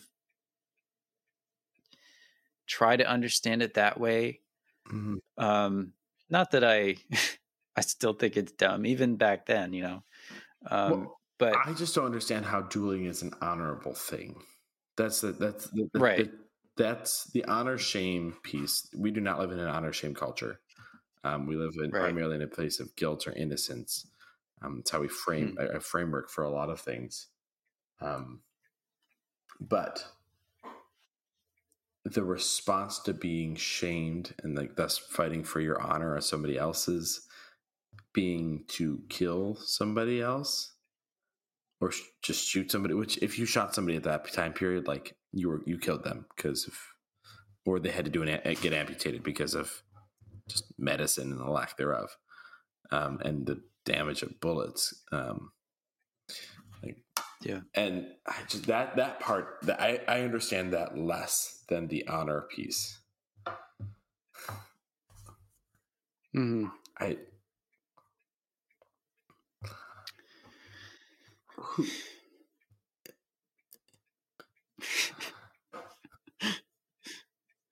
one of my favorite scenes in War and Peace, and incidentally, in the musical that is based on War and Peace, is which I hope we will do someday. We will do someday.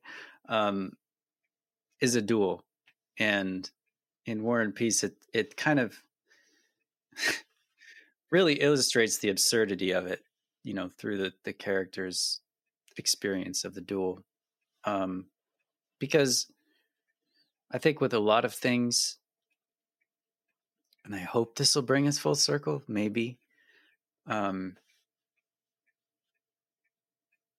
it's it's it's really hard to imagine what it's actually like. Um, we have lots of video video games about war and killing and even doing sports. You know, um, you know, like when I think about cycling, sometimes when I was younger, I'd be like, I'm never to get dropped. I'm just to go fast. I'm just to try harder. And when you get out on the road and you're going up a hill, you just get tired. You're human. You know, you're not, you can't just, you can't just will past everything. Um, and I think it's, it's, it's kind might be easy for men to imagine that they can go out on dueling ground and, uh, just I don't know, wound somebody or get wounded and everything will be fine. Um, we're, we're very good at self deception and, and, and, tricking ourselves in, into ignorance that way. Um, and that's what, that's what, that's the barrier that Hamilton breaks down to history. Like, because you read about history in, in high school and it all seems very uh, very um, controlled not not necessarily controlled but like it makes sense. They have they have made sense of it. They understand history and how it happened and all this kind of stuff but hamilton like totally breaks that down and goes fully into the chaos of like living through history in the moment because it's easy enough to look back on history knowing what happened and say oh he should have done that or that that that or that mm-hmm. but it's totally different when you're there and you don't know what's going to happen and hamilton really brings you into it mm-hmm. um, and and brings you into the the the full chaos and contradictions of our country as being a nation that propounds freedom and independence and yet uh, enslaved hundreds of thousands of people um,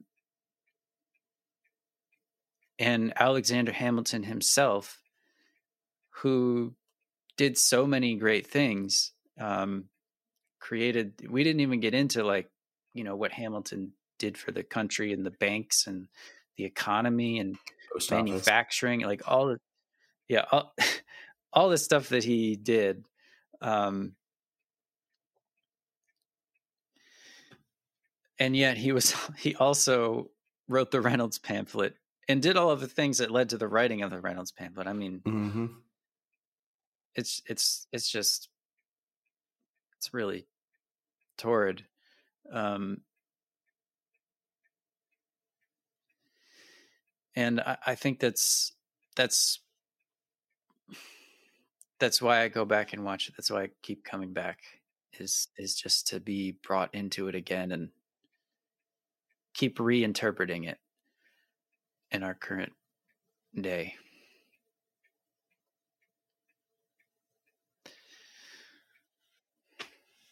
it's tough it's, uh, in the conversations we have about stories and storytellers that shape us we're talking about broken people and broken lives broken stories full of joy and pain full of ups and downs full of the complexity of life and there's a way that stories allow us to enter into that complexity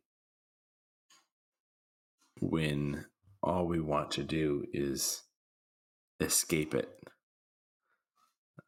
And when we live in a world that is trying to otherize people and to describe them based off of simplistic notions or one singular identity or one singular act or action or event, um, the reality is that we're missing and that we are complex people and that the same person who came from a broken household on an island where he was you know almost died multiple times and was given the chance to enter the united states and make a name for himself. And making a name for himself is the same person who had an affair is the same person whose father-in-law his statues have been taken down throughout East uh, Albany and uh, Eastern New York because he had slaves. Um, the founder of our country, you know, the, the first president of our country, you know, is was also an owner of slaves, and that's not to talk about all of the other aspects of sin that were clearly involved in their lives. And we get the opportunity to enter into those stories. Um, hopefully, not to make value comments. Maybe sometimes we do, but I think the the real beauty of these conversations. So it brings me back to these conversations and these about stories and storytellers is the opportunity to wrestle, to wrestle with stories that aren't my own, ideas I haven't thought of, history that is foreign to me, um, beautiful creations and spectacular disasters that leave me in awe uh, and a conversation partner to spar with along the way.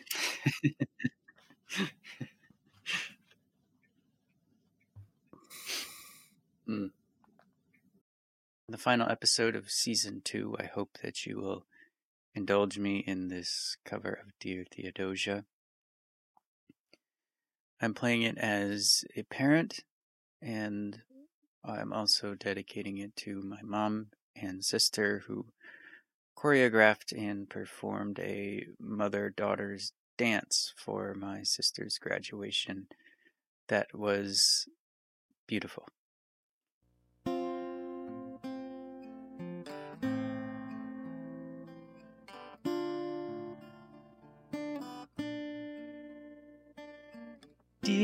Theodosia, what to say to you? You have my eyes, you have your mother's name. When you came into the world, you cried and broke my heart. I'm dedicating every day to you. Domestic life was never quite my style when you smile. You knock me out, I fall apart, and I thought I was so smart. You will come of age with our young nation. You'll bleed and fight for you, we'll make it right for you. And if we lay a strong enough foundation, We'll pass it on to you. We'll give the world to you and you'll blow us all away. Someday, someday. And you'll blow us all away. Someday, someday.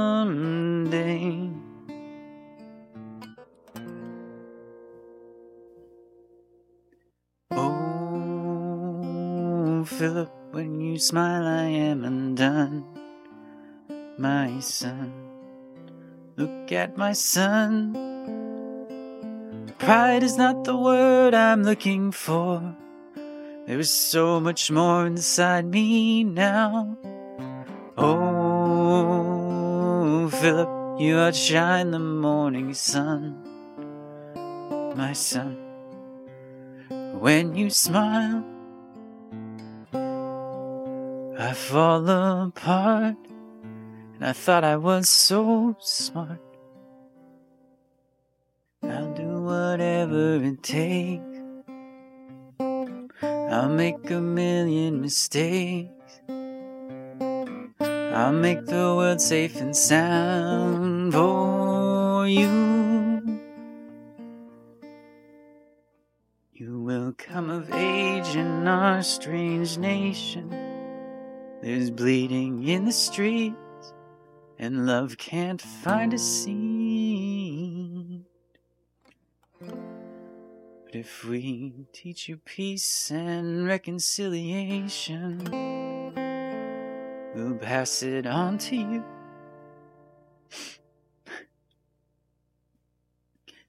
we'll give the world to you.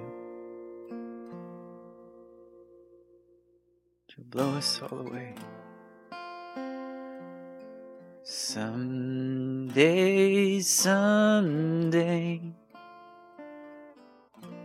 yeah, you'll blow us all away.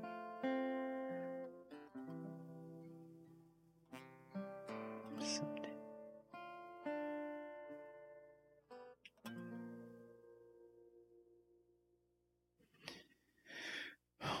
I hope you enjoy this version of Dear Theodosia that I could barely get through without crying.